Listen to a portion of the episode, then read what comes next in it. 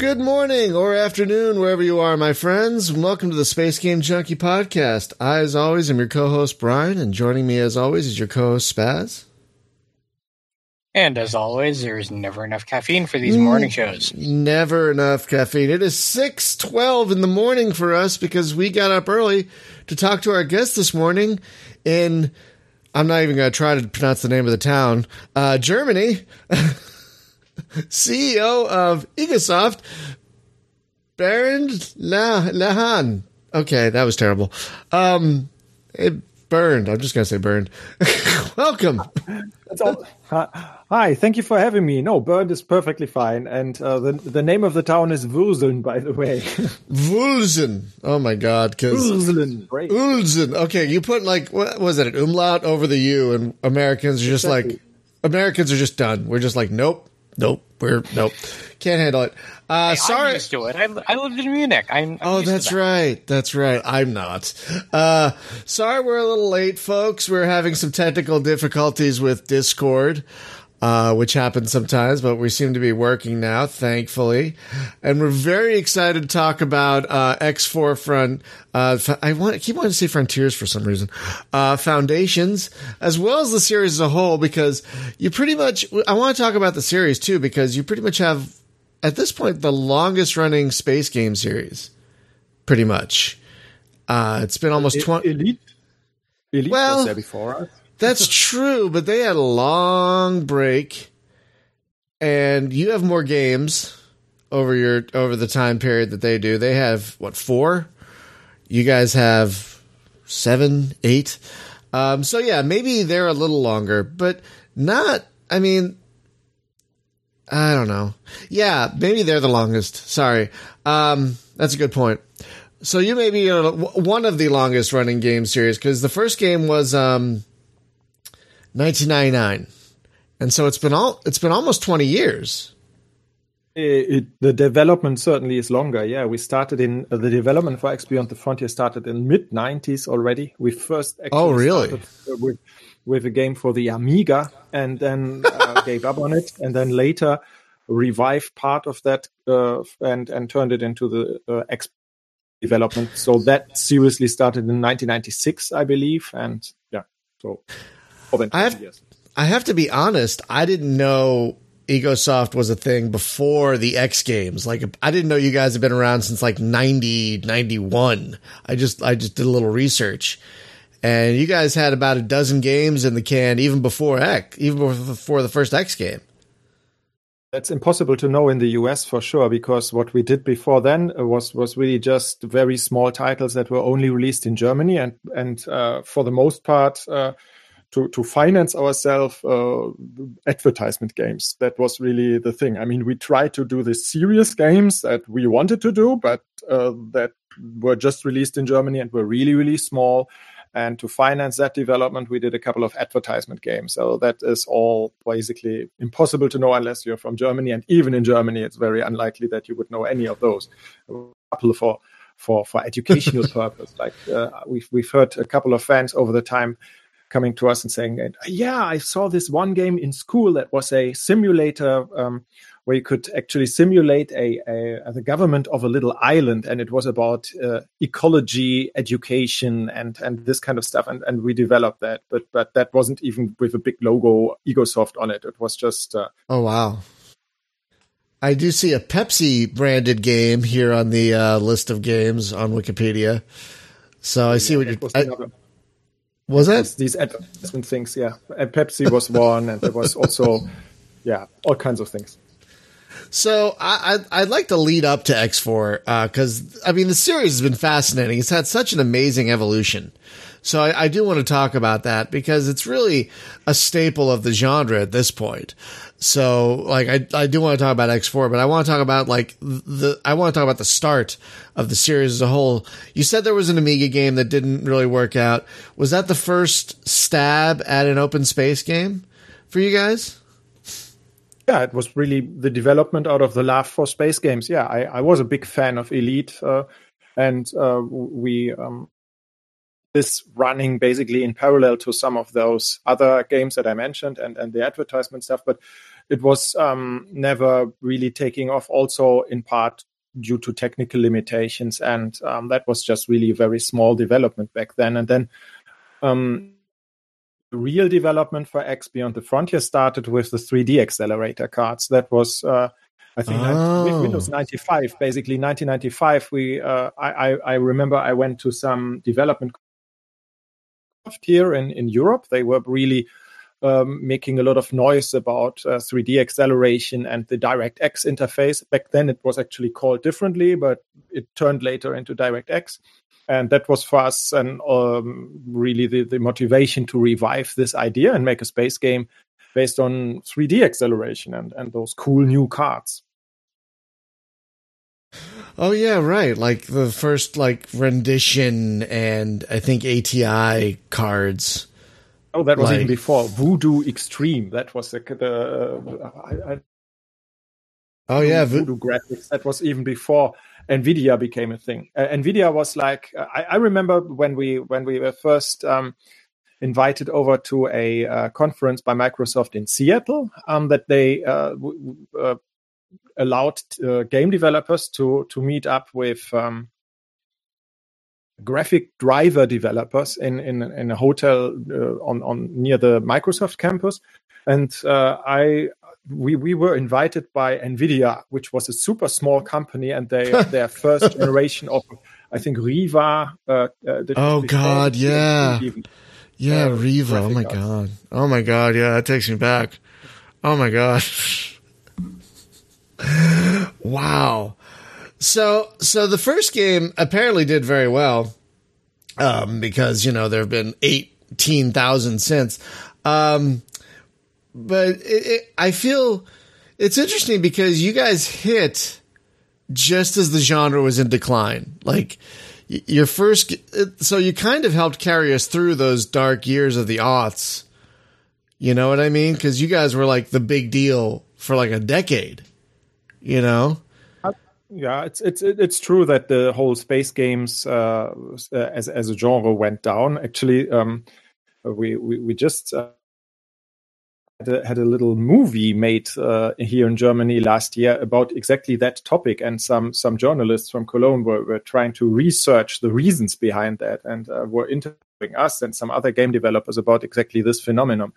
And um, yeah, of course, in, in our case, it's a little bit unfair to say that that uh, I, I, my my opinion on this whole thing why why were space games becoming less popular at that time was uh, I said that in that movie as well is is that um, actually uh, the rise of um, first person action shooter games uh, uh like Doom were um, at that same time a, just be, were more popular for pure action game because before this time you had as space games you had also pure action games. So just the the the, the not elite but actually more like the wing commander games and also um, the lucasarts uh, Star Wars games, where where they were really just about missions and space action, and not so much about the stuff that Elite does and that we do also the the economy simulation uh, those kind of games were in a direct competition with Doom and with all the other shooters since then. And I think right. um, there was a, they, they had this inherent disadvantage that space has. Um, well, has a problem with emptiness, kind of. You you don't have these dense levels, you don't have walls to hide behind, and you don't have that fast-paced action. Uh, at least it's not so natural to it. You have to do something to create levels. You have to action near space stations or you have to have asteroid fields and there are games that do that very well but it's it's it's hard. It's an obstacle that you have to overcome first. Whereas a, a first person shooter in a in a in a doom environment in in a, in, in in yeah. Level yeah. Uh, is, is more natural and works faster. So um, that's why it's a little bit unfair to compare because, as I said, our games always added a lot on top of it and were not just that. They also had the uh, trading aspect. They also had the building of space stations, at least later. Well, building of space stations was not with the first part, but right. yeah. So the the, mem- uh, the management of your own empire, all of that part that that added to it. So that is uh, why it's not so simple that you can put it in one the game in one drawer together with uh, with yeah Wing Commander. Right. Yeah. It's it's definitely it definitely has multiple hats. Uh, would you uh, speaking of, I would say, would you say the economy is probably the biggest hat that this game wears? Probably the most unique one. I think um, yeah. there's other games that have the that have trading as well, but uh, sure. for us, what's um, what's really special always is this um, the the the authenticity, if you if you will, of it. The fact that um, we are actually simulating a whole lot of death in that economic universe. That that every every good in the universe is being manufactured by factories, and that the resources for those factories are delivered by ships. And if you blow up a ship, that the price for the resource can go up in the station. So that's an awful lot of simulation in the background for just the uh, economy. I don't think there's any other game that does as, especially for a single player game, because um, most of the time you try to do things as we call it top down, like you you try to present an economy so that it makes sense for the player. Whereas we have this economy which we are simulating for the entire universe to be realistic and to make it then a good experience for the player is, is then a balancing act on top of that. So that's that's I think pretty pretty different uh, approach to to that part. And I have to say, uh, going into X4, uh, this to me at least has been the game that has the most easily to understand economy. Because I'm going to be honest, I'm not much of a trader. Uh, I'm usually more of a mission guy. And so when I look at a, an economy in a lot of space games, my, my eyes are just like, nope, we're done. I can't handle it. But with the map mode, especially, you you've really made great strides in making the economy, at least to someone like me, a lot more understandable. It, it's much more visual. Uh, you could see the parts moving a lot, um, a lot more, uh, a lot easier. So I, I have to. Um, I have to say thank you for making the economy much easier for someone like me to grok in the latest game. I mean, definitely the map is uh, was was one of the biggest uh, developments. Actually, it is the single most uh, uh, the single biggest new piece in in for this game because so much of the new gameplay is based just on that. It's not just the economy, but the economy benefits, of course, a lot. But it's also just the simple management aspects when you have fleets, when you have more than one ship. Also, just even exploration things where you where there's lots of areas in the game where where the map helps. But yeah, we also try to make the economy aspects simpler to understand because especially with X Rebirth, we found. Uh, that there were just too many different products and too many names to memorize and too many complicated, unnecessarily complicated names and relations between different products. So we try to simplify that so so it's more intuitive to understand what what product and what resource goes into what and how to see that actually on a map. Yeah. And and you've definitely done a better job because it makes a lot more sense to me now. Like because I I played I played all of the previous games, but I'm gonna be honest, I've bounced off of them a bit because like what am I doing? what does this work? What does this do? I don't understand. So I also got to thank you for the map mode and making missions a lot easier to find this time around. It's because I, like I said, I love missions, and uh, the map mode makes that so great. Like I love flying around, just oh mission, mission, mission, mission. I love stacking missions and just having a to do list. So, so that is f- wonderful for someone like me to be able to do that now. the, the the mission aspect is of course also something where we always um, went. It's it's hard to find the perfect balance. It's on the one hand.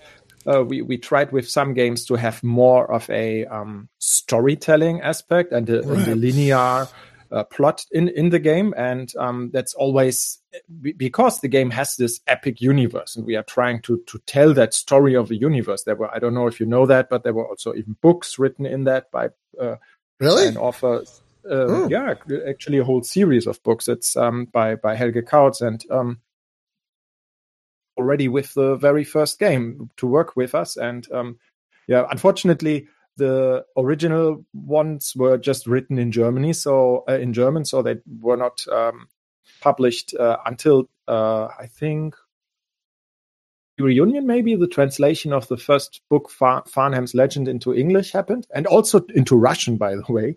Like Russia was always a special market for us as well. Maybe because they are so affiliated with with with space. Right. Yeah. Very, very nicely.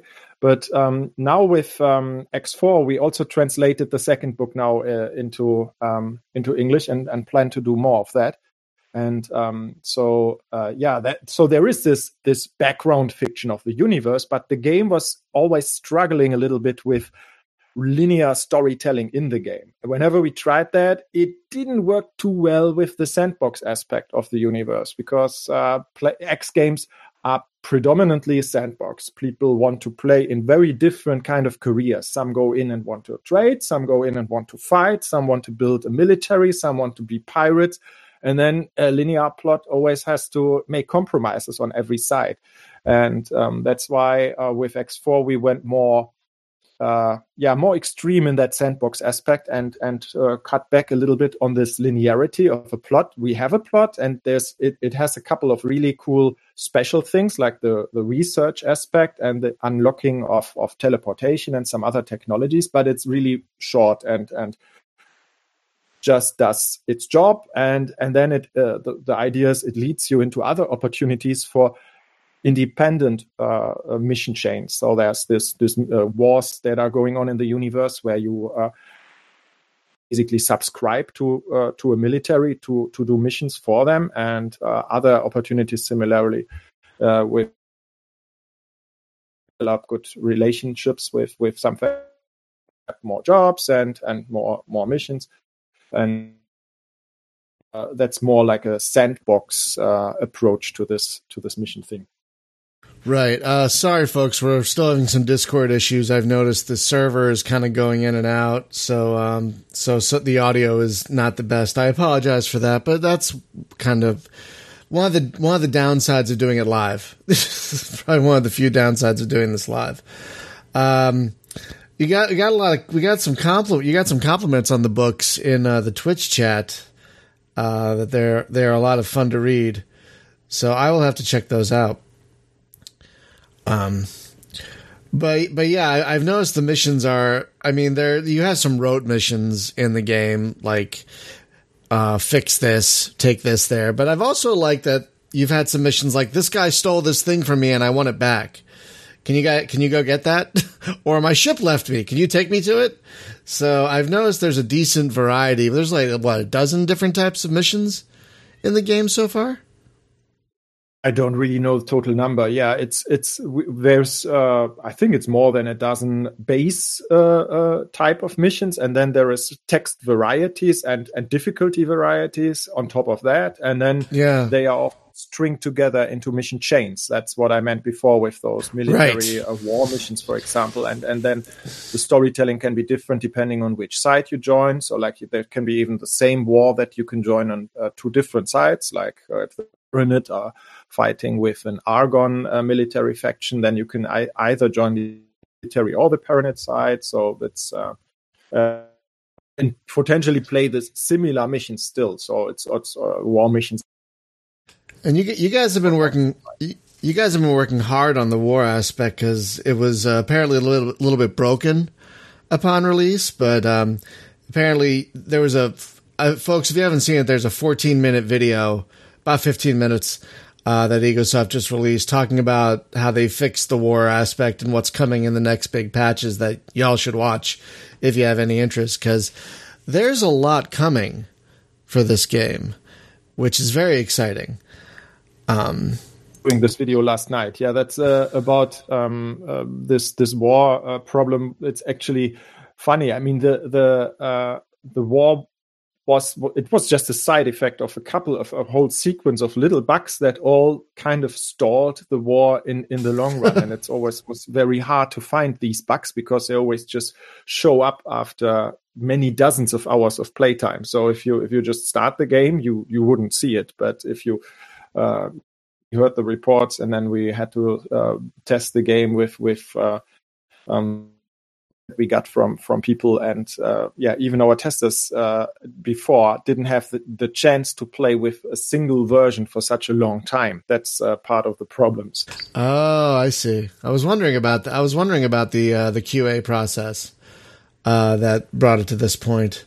So so do you, do you, do you uh, put on your testers do you like iterate very quickly? Is that why as you were saying they don't spend a lot of time with one version? Do you like patch, test, patch, test? Like, how does that work?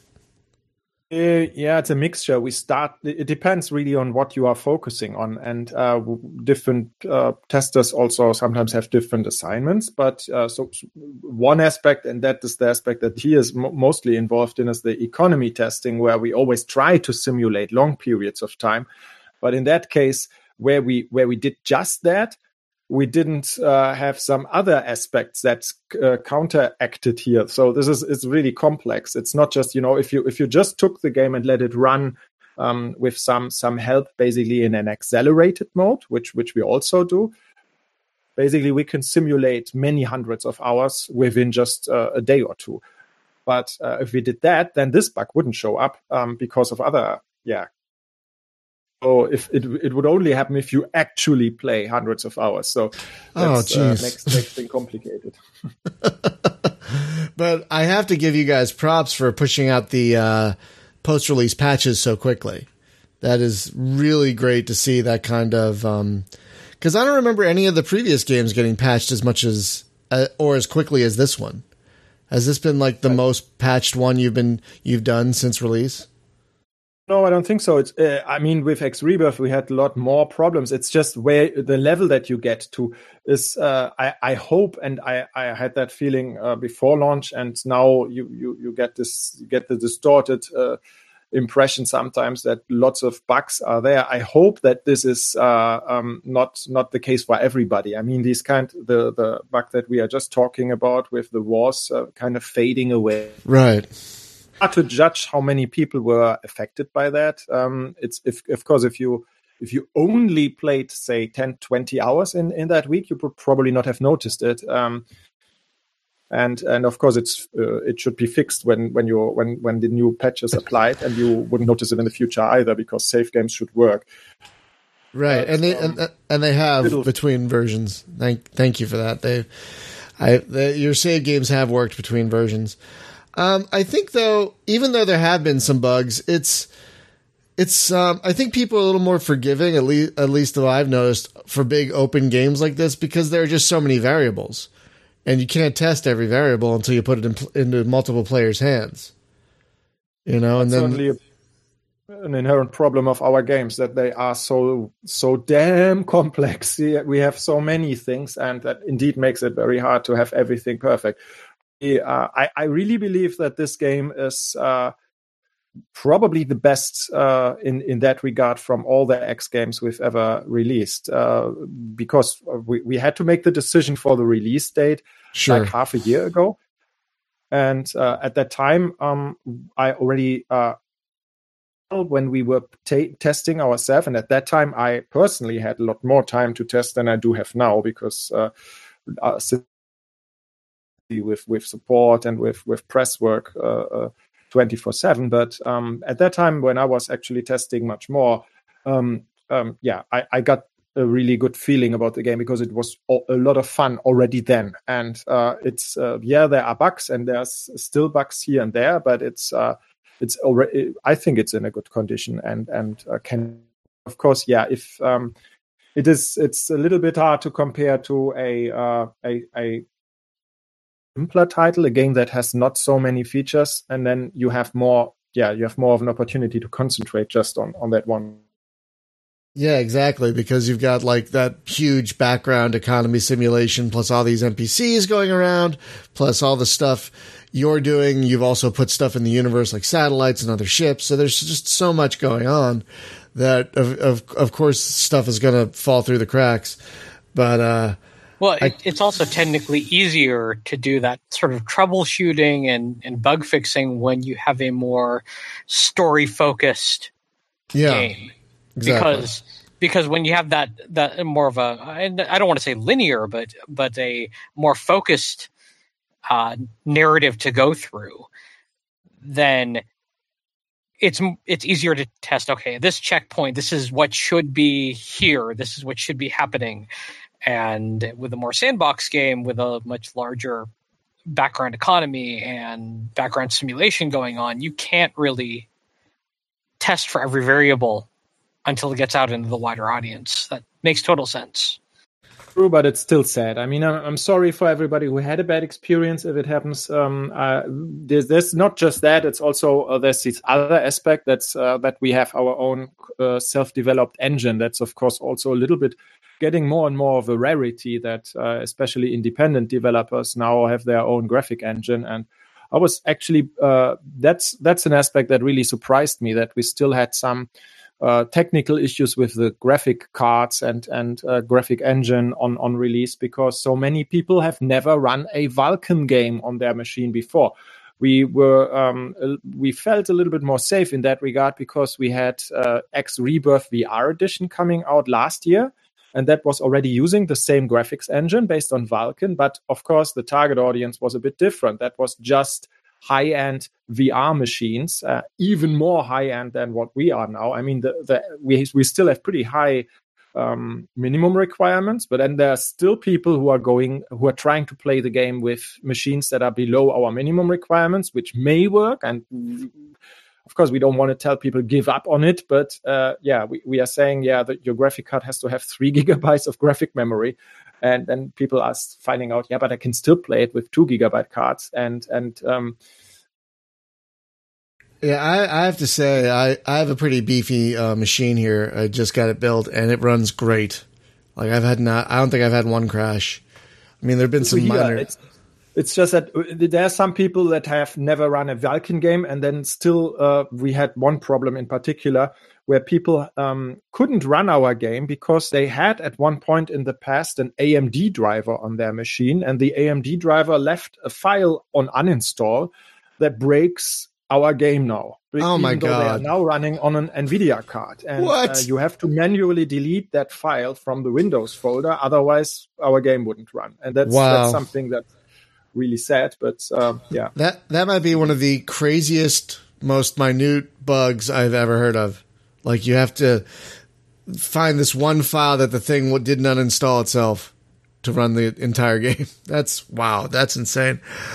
So we do have a couple of questions from um, from the um, from the Twitch chat. First, uh, do you have to restart saves to reap the benefits of new patches, or like, or do you have to restart a game to get the benefit of new patches?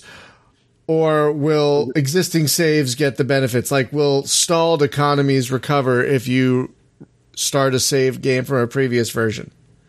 Is the question? Yes, they should absolutely. It it may take a while, but they should definitely recover. Yes. Okay, good.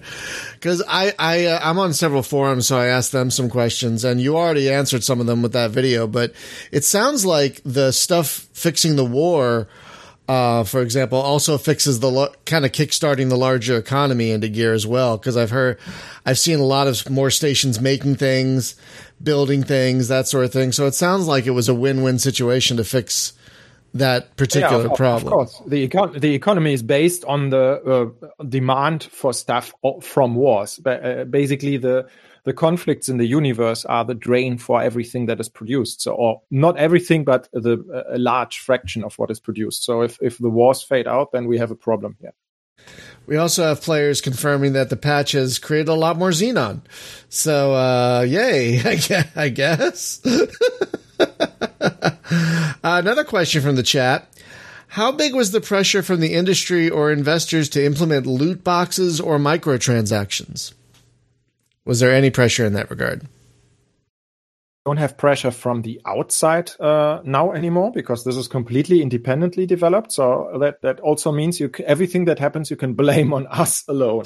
Oh, okay. There, there are, That's I mean, great. There, there, are no microtransactions or anything like that yet. Uh, with with th- certainly look a little bit envious on on games like Star Citizen and thinking, "Wow, how much money could we make if we would sell people spaceships?" Oh, um, please don't go down that route. please, please, please, please, oh, please don't go down. Oh, seriously, I'm, I'm not criticizing that game. It's, it's it's really great what they are doing, but of course, this is a different way to to market your game, and and it is. Uh, and, and I mean it's a but yeah, we haven't done that, and we we won't. But um, we are also thinking of uh, what maybe in the long term um, having a, a, a, compromise where we can get a little bit more money from from um, during the years when the game is out, because uh, you have to see when you when we bring out a new game, yeah, the game sells, and that's great, but um, we have uh, this is a very long uh, period of development, and um, so.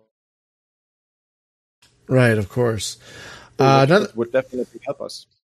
Another question from the Twitch chat: uh, Are we getting Boron and Split in the future? Uh, I, I, think I've, we we have announced that already that we are working uh, or we will be working on expansions. Oh, Boron are very close to my heart. I definitely want to have them in the game, and the split uh, are important for for the full uh, full old retro X universe experience as well. So yes, um, we haven't made the decision yet which uh, which one goes into which expansion, but we will make expansions, and in every expansion there will probably be one race uh, added to the universe at the core of it, with everything that comes with it: new sectors, new ships, new uh, new economy. Right, of course. Like, like I, I think well, Rebirth really um, uh, benefited from a couple of expansions. Once those expansions were out, the game was really great. Like you guys did a wonderful job uh, turning that ship around. Uh, so I got to say props to that. We do have a question related to Rebirth. Uh, what was the biggest lesson you learned from that game?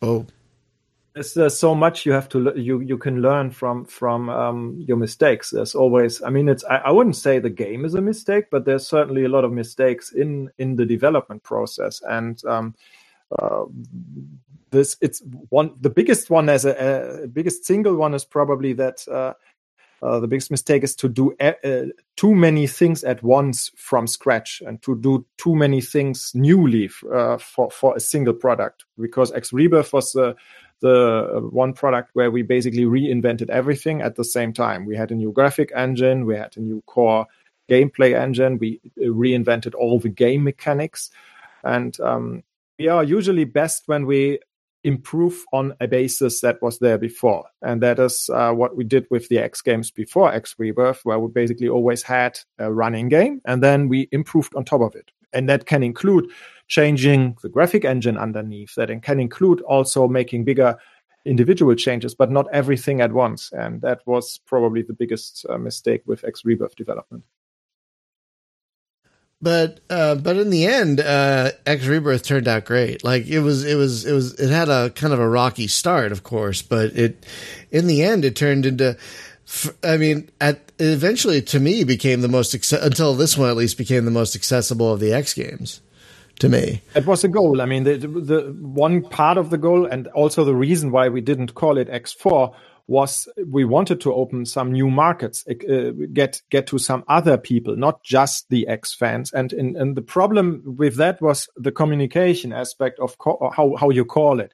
Um, people, we, we tried to call it. Uh, Actually, in the very beginning, we wanted to call it something entirely different and not even make it part of the X universe. That would probably have been a wise decision. But then it's very tempting for if, if you're a small developer like us, Egosoft, and we have this established universe, there's so much that speaks to staying with one universe, also fiction wise. So you, you have all of that all of their background to to take from and and add to it.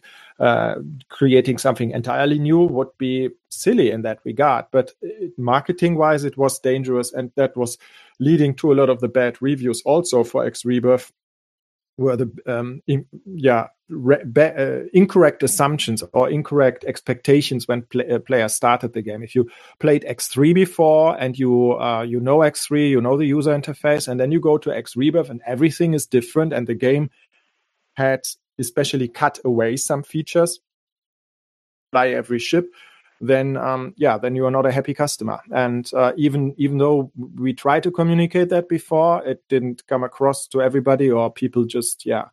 Um, there's there's lots of things that went wrong uh, with, with, with that game and the communication, and but that is uh, of course part of that uh, that makes it more makes it hard uh, uh, to then get back. I mean, we we worked hard on in the in the years after to to get it back on track, and I think we did uh, somewhat decent job with that. Especially now when you when you have the end result, but it's always uh, yeah for for the from the point of view of a customer that has uh, problems at the beginning. That's always, of course, not not not well, interestingly enough, we've had some people in the Twitch chat saying this is their first X game.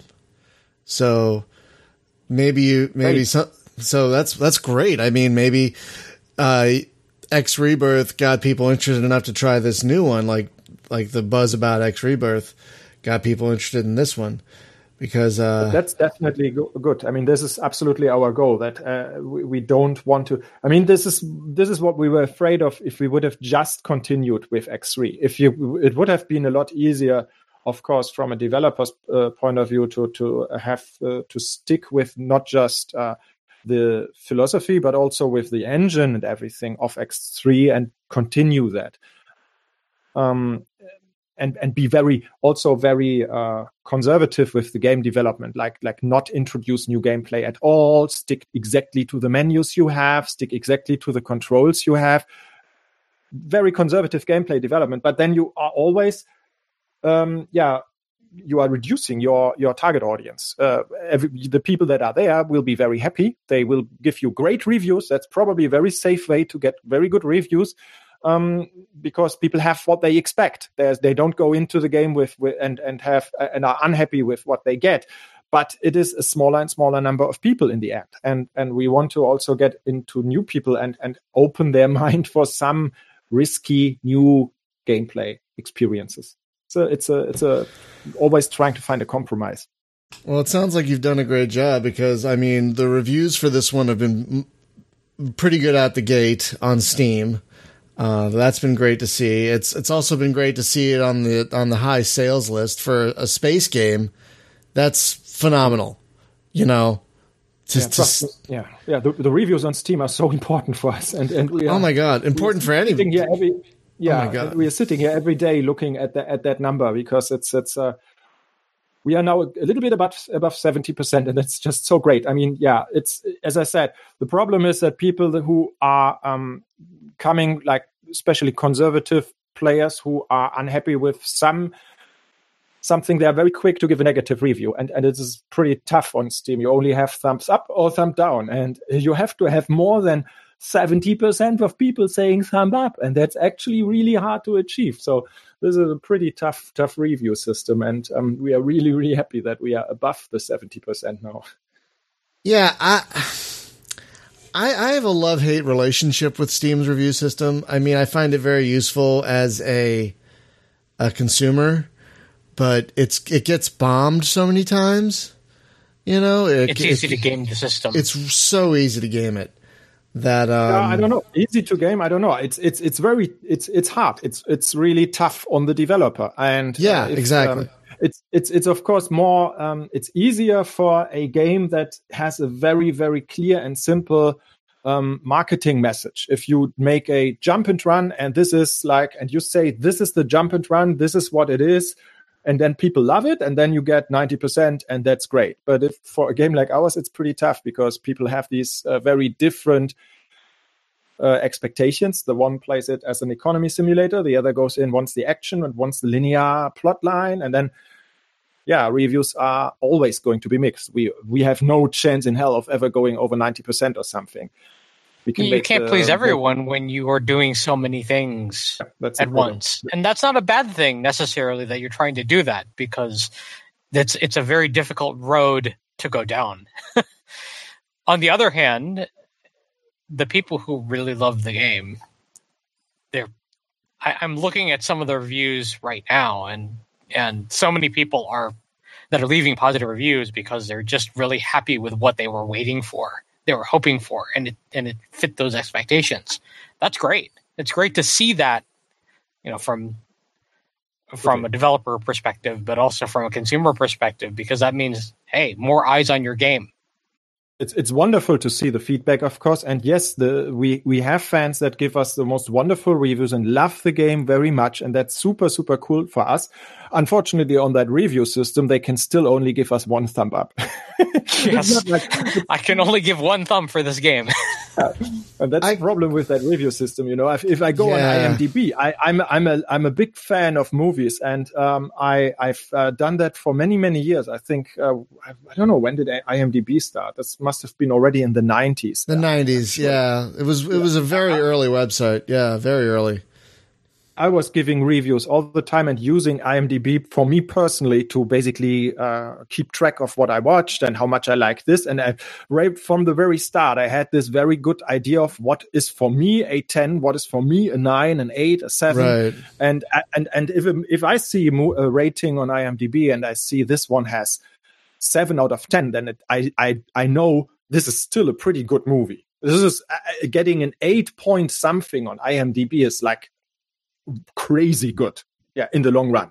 But uh, yeah with with just thumb up and thumb down it is much much harder to get to that. Yeah i i, I kind of wish they'd at least do something a little more granular like maybe five stars you know? So people can give like a meh you know or okay or really good you know that might be or, a little or if they could or if they could do something like what curators can do and mark a review as informative rather than a, a straight. Oh God, I wish they could because do that with because people.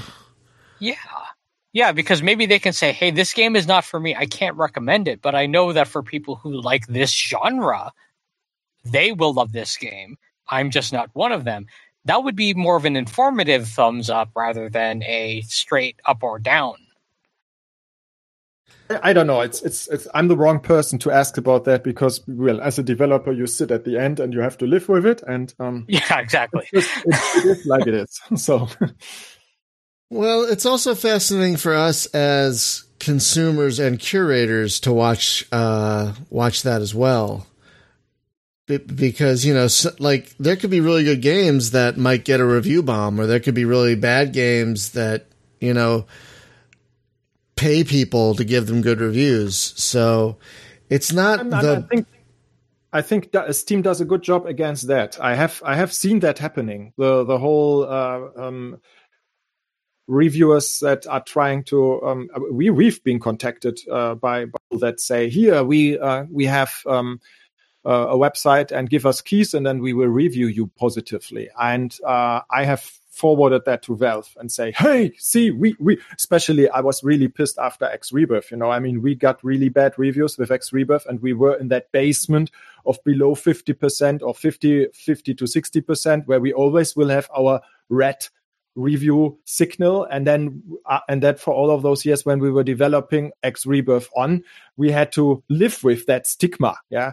Even though we saw that the people that now in by that time bought the game were giving good reviews it would never help us because uh, we would never come out of that basement that we dig dug our that hole that we dug ourselves kind of. But it, i consider that fair because the game had a lot of problems at the beginning and yeah that's that's we did that to ourselves but then this stuff happens and you see oh there are there are people that are paying for reviews but but i'm sure valve is fighting against that and is doing something against that. And uh, now i mean uh, un, uh, unpaid uh, keys are not having any effect on the thumbs up thumbs down thing for example. The only uh, uh, you have to buy the game on Steam to have an effect on that. And uh, that's a little bit unfair again for us because lots of our fans bought the game at the Egosoft store, and they also, unfortunately, all don't contribute to our uh, rating. But, right.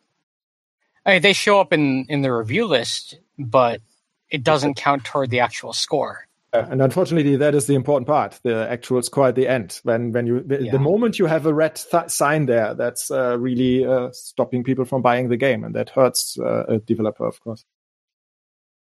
Yeah. So, oh, we have more questions coming in from the uh, from the chat. Someone was asking about balance because they were saying right now a fighter can take down a destroyer. They were saying I've not seen that, but has that um, been is that something you guys are aware of? Well, I there are there are certainly issues, and we are working on them. But I I wouldn't uh, say every certainly not every fighter can take every destroyer. Uh, there's it depends on the destroyer and it depends on the fighter. They uh, uh there are that he's probably talking about an M ship with some uh, strong turrets, and and it's probably an M ship um, with with a dock already, with a with an S ship docked on it already, and then the if if that if the capital ship is, is weaker, that's possible. And um, especially if you if you are good and take out the engines first. So it's not necessarily a balancing issue but um, there are balancing issues and we are always looking at it and and, and getting more feedback and and trying to improve little things little by little. We had for example some serious problems with turrets now after after release because shortly before release we were actually trying to deliberately make them a little dumber. And unfortunately we went far over. Uh, and then people were complaining a lot about turrets being uh, not not hitting anything. And yeah it's it's always yeah working on those little screws to to change things one way or the other. Right um, so I I also asked around uh, some of the for- I'm on a bunch of forums, and we're all just a lot of us are giddy about your game. So well done there. But uh, I asked some questions. I asked people if they had any questions about your game um, yesterday, and this is before that video came out. So you've already answered some of them. Um, but I do have a couple of specific questions. Like, is uh, what is TrackIR coming? And if so, when? Our list, um, but I cannot give a guarantee when. Um, the, the, the stuff that I mentioned in that video that goes into 1.5 or 2.0, there's a when. Or, there's the when is already answered. We have 1.5 before Christmas, 2.0 right. in January or February. Um, maybe this happens as well uh, more f- for the 2.0 um, version because it's probably not a huge thing. Um, we have we have some experience with TrackIR already uh, because we have supported it in the past. So it may be easy and then uh, will happen immediately, but it's just not on the top of our priority list. So that's why we currently don't have uh, time to look into it. And gotcha. It's uh, it will be supported sooner or later. Now, one question that came up both uh, when I asked on my forums and in the chat today is uh, something about a venture system.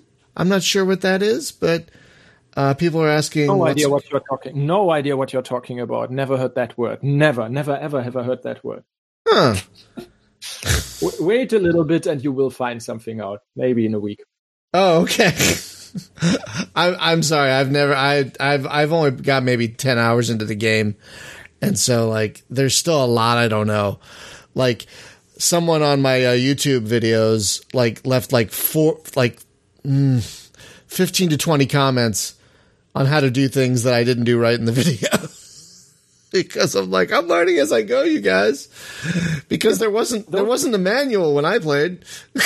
yeah, but th- those are the best the best videos for me for us, and I mean it's it's this is the most realistic. You want to see somebody who has never, in the best case, never played an X game before, and then just see what do they get and what do they not get, and then you that's where uh, we, we, were watching lots of st- uh, streams um, after release. It's always. Uh, it hurts us to see if somebody just doesn't get something after a couple of minutes. But if if if uh, and that's ho- hope uh, luckily that is more often the case. And if somebody first doesn't get it, but then after just a couple of seconds or a minute he finally finds it out, then ha, we are very happy. And um, that's um, yeah another. Uh, sorry, go ahead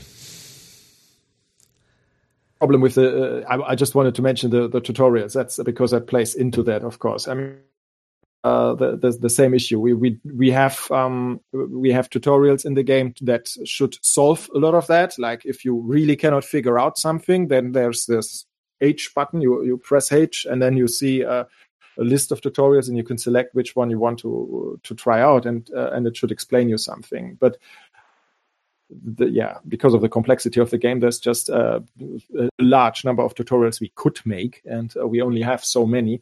And even those that we have could could actually go on longer or could be a lot better because we could put in so much development time just in the tutorial section. Um, of course, in the best case, you you shouldn't need them. In the best case, uh, uh, itself and oftentimes that also works fine but it's always yeah different people get always stuck at different points and um, that, Right. that that's good when you have a tutorial at that Uh, yeah, I have. I have to admit, I did pretty much just about all the tutorials except for like the couple that you like. I haven't done the shipboarding tutorial yet because there hasn't been an opportunity to do that yet. So, um, I know that pops up when like the time comes, but I just haven't done it yet. Um, but yeah, I actually in my own in my own stupidity forgot a few things from the tutorials. Like I forgot you hit O to uh, hoover in nearby containers. I completely forgot about that. That's my fault, not your fault. That's my fault. it's, it's totally normal and and and, and uh, it's still a weakness of the game if it happens too often and uh, because you don't want to memorize uh, dozens of keys tutorial uh, is, is is just a help. It's uh, as i said the best case the game doesn't need a tutorial and you uh, it's just uh, there there is just too many things to do in the game um, and uh, in the best case you just find them out when you need them. Like it, it would be silly to start uh, by reading a manual first before you even go into the game because there's so many things like um, sometimes you even spoil the fun if you if you read up about it first. I, I try to make an faq about a lot of the more advanced gameplay stuff like um, people were asking about uh, in in support emails asking about uh, crew education. Why do i uh, what what what does it help if i have better crew? What uh, uh, how do I manage them between ships? And what what are the advantages, disadvantages, and and um, Yeah, I've barely played with that, but I've no I I did read that, you know, their crew have star ratings and they can do better trades and yeah, yeah, a lot of I mean, that's the intuitive part, right? I mean, no more you don't really need to know. If you want to know more, then there's the manual, then there is an FAQ. But um, what you don't need to know that. It's it's pretty intuitive that you see that somebody who has five stars is better than somebody who has four stars. Yeah, that that was that was it right off the bat. Like I got a new ship, the captain has zero stars. It makes sense. New ship, new captain, but you know, they'll probably get more stars as they go. They do gain experience and as they get right, they then they gain their star does their star rating go up as they as they do more stuff? Yes, exactly. And uh, there was there was a bug there actually where people were hiring people from capital ships and uh, basically just landing on on NPC capital ships and hiring the the crew on the NPC ship, uh, and and th- those people were very experienced already, and they got basically experienced crew right from the start. That's uh, that was actually not intended, but it was it was possible. And, um, yeah, the, That's funny uh, actually. It's, it's, it's, it's cool. This is this is kind of bug that nobody would complain about because they're just happy to have good crew. Uh, so uh, we have a question about carriers in X4. Um, are they going to be expanded upon? Like the question, the the person who asked said they don't seem to offer much more fighter capacity than other ships and aren't really heavily armed. Are they going to be expanded upon in uh, future updates? Asset when when when we talk when we say assets, what I mean is really new new ships, new uh, new ships, new stations. Um, this will mostly happen with uh, with the expansions. Um, we can probably not offer a lot of new ships and and normal uh, um, free updates. We will make a lot of free updates, and this is mostly about the features.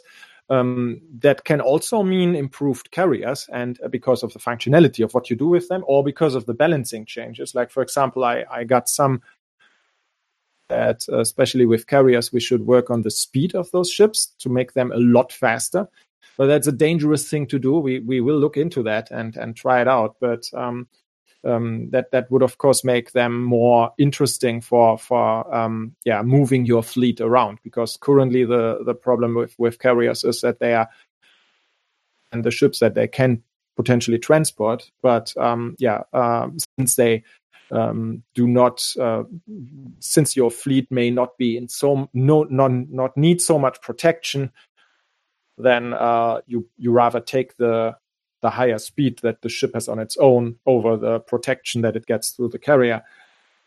So yeah, that's balancing, and we will work on that. But um, new carriers, new complete new capital ships will be probably reserved to the expansions.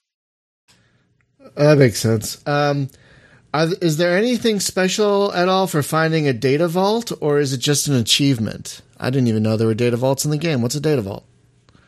Data vault is some some uh, cool thing. It looks a little bit like a mini station with solar sails on it, or little little station module with solar panels on it.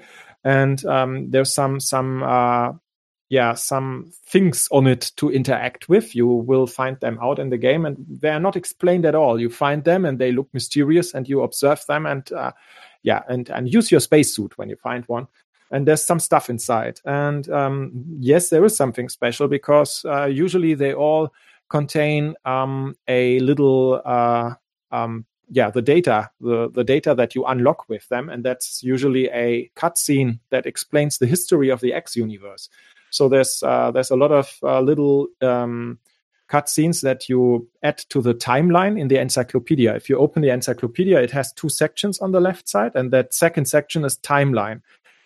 And there you oh, I was wondering about that. Oh, I was wondering what that the deal with that was.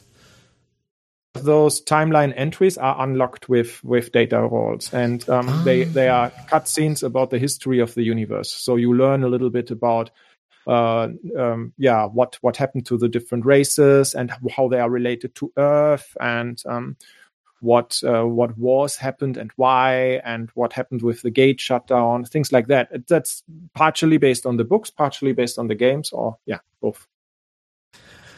Well, I have to. I've not seen one yet, but that just gives me more of an impetus to explore. And I just wanted to say, I really love the. It's like a two tiered exploration system in this game. You can not only use the long range scanner thing to find stuff far away, but even when you get to a station, you use the like scan mode to scan the station uh, to find like little those little sparkly bits, the little sparklers that get you blueprints or missions.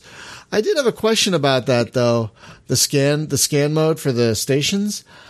I'm not exactly sure, like, because I've noticed when you turn that on, like bits of the station are colored differently, and I'm not exactly sure what that means. Like, is there is that a way to tell what you've scanned and what you haven't, for example? Like, Oh, yeah, it tells you what you haven't scanned yet, but it most importantly it tells you which modules are un- unknown and uh, in in your encyclopedia.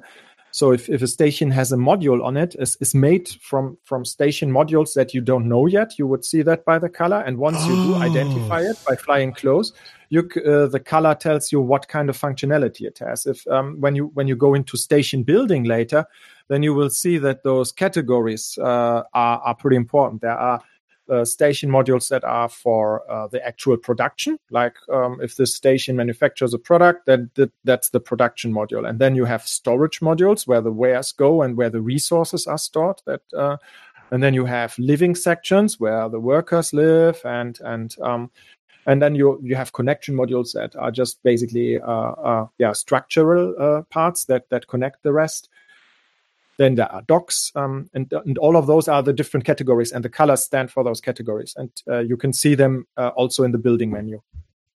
Oh, okay. That make that makes a lot of sense because I, I really do actually enjoy scanning stations. I don't know why. There's just like I want to get this station to 100% for some reason. I don't even know. Uh, someone's saying it's impossible to do that though. From your ship, you apparently have to get into a spacesuit to scan a, st- a station to 100%. I I thought I scanned one from the ship at 100%. Is that accurate? Depends on what what modules there are. Yes, there are modules that require spacesuit scanning to get to 100% because oh. uh, this this internal knowledge for especially for storages because uh, once you know everything about a storage you also know what's inside and once you know what's inside you you know where you can steal stuff you can steal stuff from stations by by hacking them and uh, so um, Uh, scanning a station to 100% can be pretty valuable information. Oh, okay. So it is intentional, and it it it, encourages you to use the spacesuit more, which is really. It took me so long to get even a handle on controlling that damn spacesuit. I will tell you what, because it's a bit different than the, sh- huh? Sorry it's a bit it's a bit harder. It's it it has it doesn't have a big engine, so yeah, you you struggle a bit more with inertia there. yeah. Oh God, yes. That's that was the problem I had about it. Uh, yeah. It, uh, on the Twitch, uh, someone said they haven't figured out how to do hacking yet. I haven't either. Uh, oh, someone's. Uh, sorry, go ahead. Yeah, it's it's it's intentionally complicated. Uh, not complicated. It's intentionally hard. Uh, not really complicated once you figure it out. But there's there's some items that you can craft, which uh, can then be used basically on on panels in in the state. And um, you can also observe some pirates that do it, but they, I mean, you can see pirate ships sometimes flying around stations and stealing goods. And um, you can actually profit from them stealing. Actually, you can pick up the containers before they do, and then you can also make money that way. oh, really? I didn't know that. I just see criminals flying around stations every now and again. I usually just shoot them down.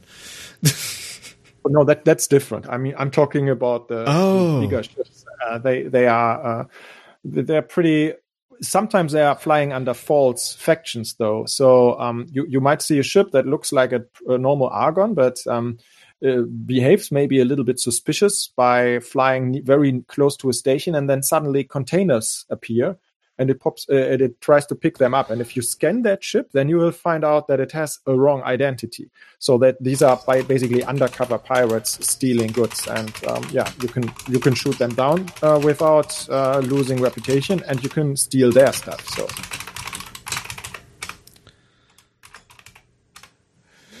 We also have someone on YouTube saying they have a uh, Teladi guild mission bug with uh, putting satellites to 100%.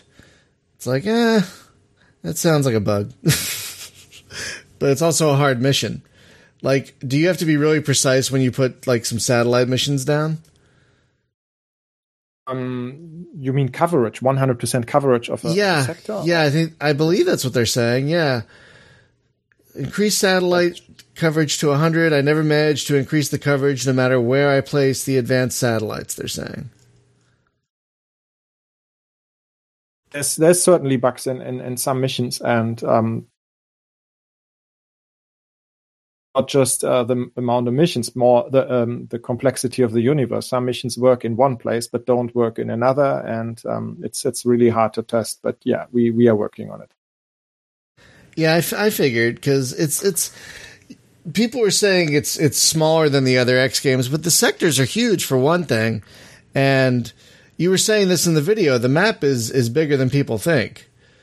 Yes, um, exactly. Uh, it's this is, is indeed, I, I think, a little bit unfair. Some people are criticizing that when when they haven't really played a lot yet. Um, this is just because the map tries to give you a good overview of the universe doesn't mean the universe is small. Actually, indeed, uh, sectors are a lot bigger than than they were in ever, in any X game. And uh, you cannot uh, calculate the size of the universe just by counting the sectors. Uh, yes, X3 games may have had more sectors in some cases, but it's not uh, comparable in total size. Right, and the long range scan doesn't even scan like the entirety of the sector. It goes out to what three hundred kilometers or That's something like that. Yeah, I don't know the exact number, but it has a limitation in kilometer range. Yes, and then yeah, um, yeah. Yeah, exactly. So there's a limit. So even if you scan a bunch, you still have to go out. If you want to reveal the whole sector, you still got to go out and find stuff. And I, I do love the long range scanning mode. I love how it colors things differently. Like, what are those orange things? Oh, those are asteroids. Wee! Okay. Let's go check those out. So, as an exploration nut, I have to say I'm very happy with your game. Because so many games don't do exploration. Either they don't even try to do exploration, or they they half-ass it, you know. And so it's it's really really great to see just a game that encourages you to like you you don't have to like I love how like it seemed like in the earlier X games to make money you really had to do trading. But I like how in this game it seems like you don't have to trade at, do all the trading to make all the money if you don't want to. You can explore stuff. You could do missions, you know. It seems like there's more variety and opportunity in this one than the previous games. Am I? That is absolutely the goal. You shouldn't be dependent on one activity alone. That's uh, that. With no, exploration, that... you can make, for example, a lot of money also with with. I don't know. Have you have you tried uh, uh, crystals? On did you find any crystals on asteroids? I have not found crystals yet. I I've been I've been doing a lot of I, I love missions, so I've been doing a lot of those. But I have been exploring a little more, but I haven't found any crystals yet some that are pretty rewarding once you find them, but it's uh, it's uh, this is one of those things that are really hard to balance because uh, some people find them all the time because they are really looking for them very carefully, and then uh, this can be something. Right. I also have problems with finding them myself. Maybe. Well, it sounds like they shouldn't be the. It sounds like they shouldn't be the easiest thing to find. So that makes oh, sense. Definitely not. But they are very rewarding once you find them. At least some. There's different types, and yeah, it's complex. oh, someone on Twitch, uh, Zon, I can't say that. I don't know how to say that. Uh, saying it's like its own mini game, uh, finding crystals. So I think that's going to be the next thing I try. Because that, that's one thing I like. It's like if I, I, I don't feel like doing any missions, I could just oh I'm just going to start exploring or scanning stations or whatever, and finding stuff. So it's a really great um, you have a good flow in this game as to bouncing around to do different things, which is for someone like me who has a really short attention span so important. so well done. Thank you very much. Thank you, very much. That's uh, great to hear. yeah, I've I've I think there was only one moment where like I was flying around, I didn't find any new missions. It's like I feel like I should take a break and walk away for a little bit, but I'll come back and I'll find something else to do. And I, it didn't take me long. Like I scanned a thing. It's like, oh, there's a station out there. Let's check that out. See if they have any missions or see what it is, you know? So, um, oh, are there derelict ships in the game? I didn't know there were derelict ships. Wait, what? Someone asked if there's a set number of derelict ships or are they procedurally generated? I didn't even know there were oh. derelicts. They are, yeah, and I think they are. Um, the majority of them is uh, is placed. I'm not 100 percent sure if there are now also placed ones. Uh, we we discussed it, but I'm not sure. The the guy who who is in charge of that is of course not here now with me. Um, I, I don't want to say something wrong, but I think probably the major- majority, if not all, are placed manually. That makes sense. Oh, here's another interesting question. Will we get the ability to set default behavior for multiple ships at once? Like I get Ooh, good point. Um, yeah, maybe. Um, not yet. Yeah, that's uh, um, that almost sounds like that sounds like making it an RTS almost. Like do a drag and select. you, you can set wait wait you can set a default behavior for all of your objects. That's that's already implemented. What you can't do is make a multi-select and then set um, all of them to a um, um, and, and, and set all of them to the same default behavior. I think that's what what he means. That's you, that's well, a... you can already give you can already give orders to all. So th- there's this uh, maybe a little bit uh, too much in detail now but there's orders are basically uh, short-term things. You you can, for example, tell uh, a ship to fly to a place. That would be an order, or to trade with a good. That would be an order. Whereas a behavior is something that is permanent. So you can tell a ship to auto trade uh, as opposed to doing one particular trade. That would be a behavior. And um, and then there's uh, the actions to things like how do you react when you meet a pirate? How do you react when the police scans you? Um, that last bit you can set globally for all ships, and you can set, but you can override it per ship individually. First bit about orders, that's also something you can do with multi-select. So you can do, uh, you can select a group of ships and then say you all fly to this position or you all attack that station. Um, what's not possible is to do a multi-select and then say, okay, you all ships now get the behavior auto trade. Uh, that's this. It sounds like people do want that. Uh, they're talking about that on Twitch.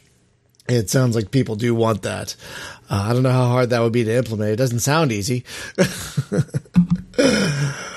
but uh, it, it, does sound like that is one thing people want is to multi-select behavior change. Yeah, yeah. So, so that'd be something to note down. Uh, so I we actually have to start wrapping this up. So I'm gonna uh, ask the final question. Someone asked this earlier, but I didn't get to ask it. Uh, will there be pets in the game at all? oh, hmm. I haven't thought of that. Um, hmm. Yeah, I would love to have a. I, I would love to have a ship's cat. Honestly, I would love like uh, what was the cat in um Alien? Oh God, what was the cat's name? Spaz, do you remember what? but yeah, question are you willing to do are you willing to do microtransactions for it are you willing to buy your I, I would pay a dollar. Yeah, Jonesy, thank you, uh, Jenner Newen over on Twitch. Uh, I would pay a dollar for Jonesy for my ships. yes, I I would pay a dollar for that. Absolutely. Yeah, like something. I would pay a dollar for like like like uh, Elite does this, and I don't mind. You know that you can pay a dollar or two for a bobblehead, you know, for your ship. I think that's fine. I don't mind that. Someone spent time making that, so I don't mind paying for that. You know. yeah, of course. I'm, I'm, well, I mean, the other the other way to go about that would be make an expansion in which multiple animals are added to the game, and as part of your station, you can make a zoo Oh, oh, oh! I don't. Mm, I was. I don't, I don't, think we are going. I, I don't think we are going to do a zoo manager game out of that. But yeah. No, um, but but the idea that you could have just maybe like an no, uh, just a section in which you have a a zoo doesn't have to even make money. Yeah, yeah. it's just something that's there, cosmetic. Oh no, I was thinking. I was thinking like you have a ship with a dozen cats on it. You become like uh, you know galactic cat uh, cat guy. You know, you just you have a horde of cats on your the ship. intergalactic cat lady. yeah, intergalactic cat lady. Exactly. That's what I, that's where I, that's where my brain was going with it. Not the zoo thing. The I've got thirty cats on my ship. It smells like cat pee all the time. I've got fourteen litter boxes. I I always have a supply of litter in my cargo. in my cargo. litter boxes are litter boxes are also available for microtransactions.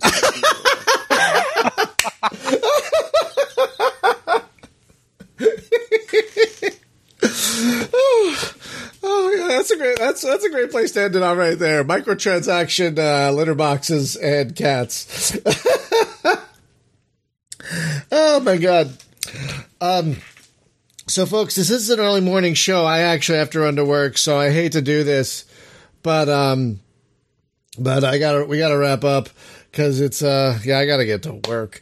I wish I didn't because we got more people asking questions and and and I'm sure we could talk about this even more. Maybe we should have you back on in a few months to revisit, like maybe after 2.0 or what or whatever, or maybe when the next expansion uh, comes out. Um, Happy to do that. Yeah, we can have you back because people are asking a lot of questions. Just calling sick. Kermit the Frog. Oh, that's a great username on Twitch. Kermit the Frag. That is a great username. That might be one of the best I've seen in a long time. Just calling sick. That is great. I wish I could. Uh, but folks, I want to thank you all for uh, stopping by and uh, watching and listening and asking questions. Uh, Bernd, I want to thank you for uh, taking time out of your, I'm sure, very busy day with all the bug fixes and all the patches to uh, talk to us about uh, not only X4 but the series as a whole. It's been very educational. I'm not calling in sick, you guys. Thank you so much, but I'm not calling in. What if my boss is watching? My boss knows I do. I do this. that'd be that'd be ridiculous. That'd be terrible if I did that. you guys are awesome. Uh, so, just a couple of programming notes before we wrap up. Uh, this Thursday on our our LAN party, uh, we're going to be returning to uh, a much beloved game, Space Beast Terror Fright. Uh, it's, ha- it's had some huge improvements and uh, changes since the last time we played. So we're going to be uh, space hulking around in uh, procedurally generated hulks, fighting uh, fighting aliens and dying to our own bullets as, much, as much as their teeth. Dying horribly. Oh yeah, because there's friendly fire in that game, and I'm I have a very quick trigger. Uh, I've I've killed cohorts many times. So if you haven't played Space Beast Terror Fright, by the way, it's amazing. It's it's four it's player pro- co-op. Four player co-op. It's probably the best space hulky type game. Uh, period. I think it's definitely better than the official. Was it Deathwing? It's definitely better than that. Um, and then next week, uh, our next week's going to be our last podcast of the year. Uh, and so we're going to take a look back at what a very busy uh, what a very busy year 2018 has been. It's been a very busy year for space games, which is great. A lot of great stuff like X4 has come out. Oh, uh, Garriott, it is Space Beast Terror Fright is the name of the game we are playing on Thursday. Um, that game is amazing. But yeah, next week we're going to take a look back at 2018. What a just really great year it's been for gaming and space gaming. It's been a, just a phenomenal year. Uh, and then we're going to be on holiday break. So uh, thanks for watching and listening, everyone. And uh, it's been great talking to all of you. Bernd, it's been great talking to you. It's been a great episode. And uh, have a wonderful day, y'all. And we'll see you next time. Bye bye. Goodbye.